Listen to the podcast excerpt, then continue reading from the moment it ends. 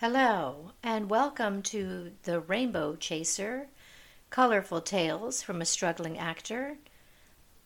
I'm Terri Power, and today I'm going to be sharing uh, more of the story uh, around the filming of Man on the Moon, the Andy Kaufman story at the Ambassador Hotel. Hopefully, you've heard uh, episode uh, 13, because this is episode 14. And um, you, I will be drawing on, uh, you know, that, that story. So if you haven't heard it, please uh, go back, uh, take a listen, and make sure to share and like um, my podcast. All right, so um, going back to the filming at the Ambassador Hotel. I'm going to say that each day that we we were called to the set, so we had a nice long run.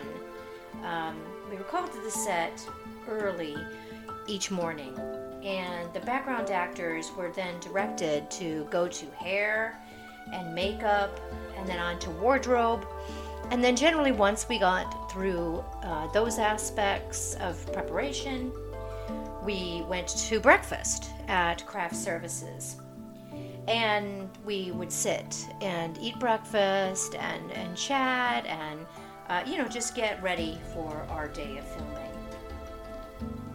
It was just such a nice perk to be somewhere that uh, not only was i booked for, for a long period of time um, and i didn't have to worry about where i was going to be working the next day and calling in for you know to be booked on, a, on another shoot um, but it was also nice that I had a place where I knew I was getting meals and fed and meeting new friends, including uh, my newest friend who was Pamela, when I told you about her uh, in the last episode. And I didn't have to spend money on groceries, and I felt like I was really part of the Hollywood machine. One of the very uh, early mornings I remember um, with Pamela uh, and and I, we had been seated at craft service at a table and we were eating the breakfast and will just happened to be booked uh, on the shoot that particular day. And he came and he had just gone through uh, costume and wardrobe and he had this 1970s suit on and they had done this funny thing with his hair like slicked it back and uh, and he sat down and of course joined us uh, for breakfast.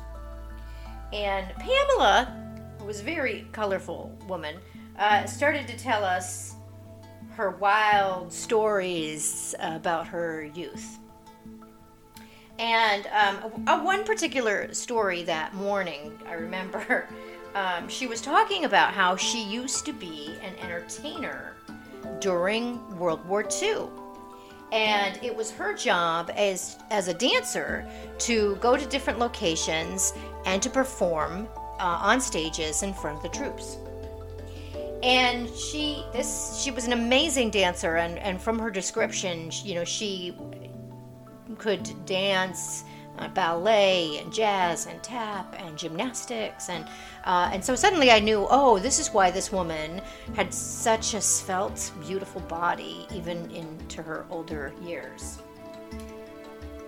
So anyway, she was telling us about this story and uh, and Will is uh, listening and, and just quietly eating his egg and cheese sandwich. And he was seated right across from me and we're listening intently, and she's just rambling on and telling us detail after detail about her performing. And then she tells us that she had this one time where she was performing on a stage in a tiny little bikini.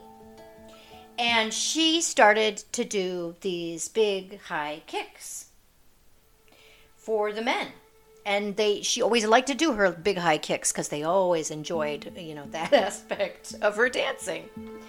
But this particular day she was on her period at the time. And it was kind of an early uh, point for women's products we'll say. And uh, and she had uh, a tampon in, and during one of her big high kicks, all of a sudden their tampon flew out uh, of her body and onto the stage, and the like a missile, like a missile, she said, and the men screamed and cheered. and she just smiled and went on with her dance. um, the minute that she told that aspect of the story, I burst into tears laughing. Uh, not because of the content of her story, but because of Will's face seated across from me. he uh, literally choked on his breakfast sandwich and then had to spit it up onto his plate. After that, Will really didn't want to sit down with Pamela and have breakfast again. Uh, it was a few days of that, uh, of avoiding her and uh, him just not wanting to be part of listening to her colorful tales, which I found so wonderfully entertaining.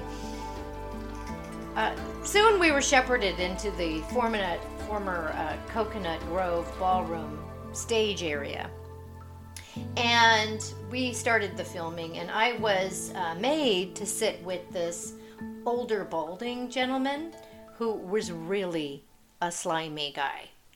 Um, unfortunately, it was paired with him, and I had to be with him for the entire duration of the f- filming.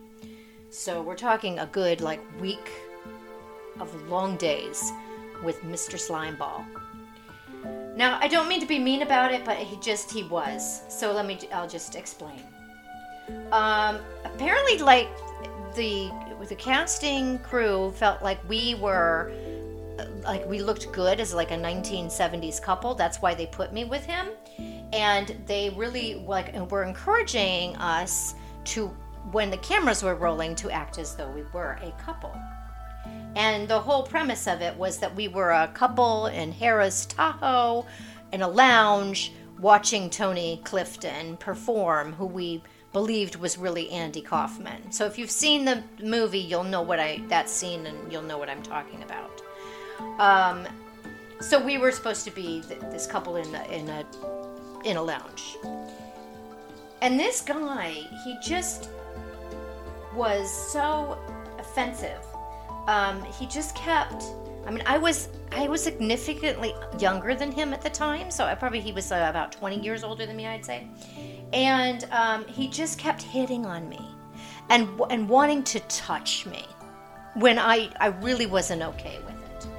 And and he, was using really using the excuse of the taping to touch me, and I was I was so uncomfortable.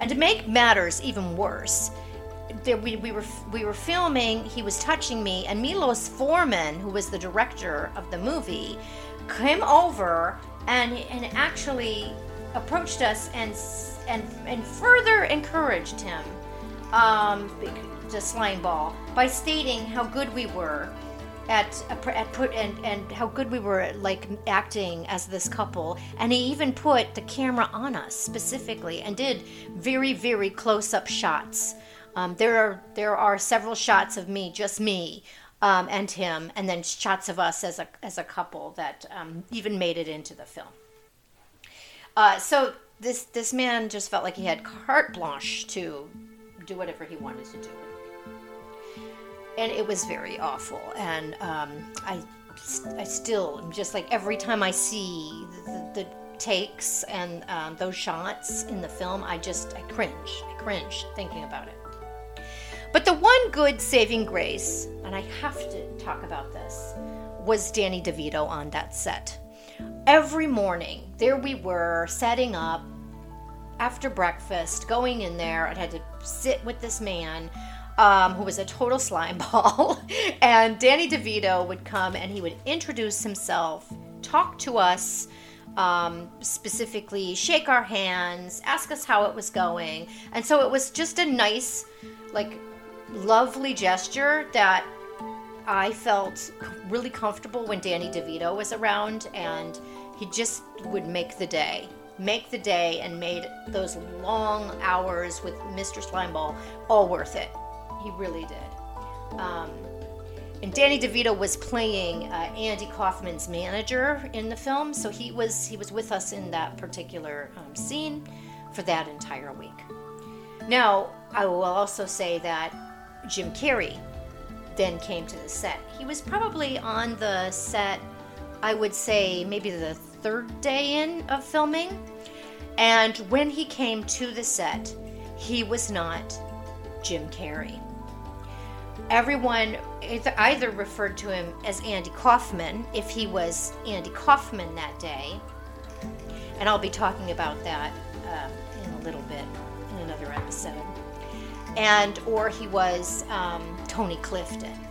So when I was filming with uh, Jim Carrey, he was never Jim Carrey. He was Andy Kaufman or Tony Clifton, depending on which persona he was performing that day for the cameras.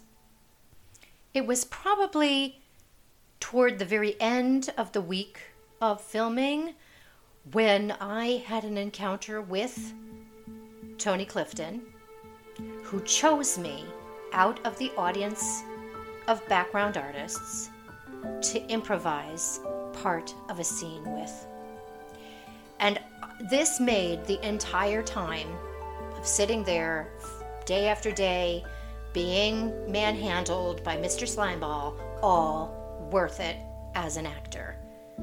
I will continue the story in the next episode.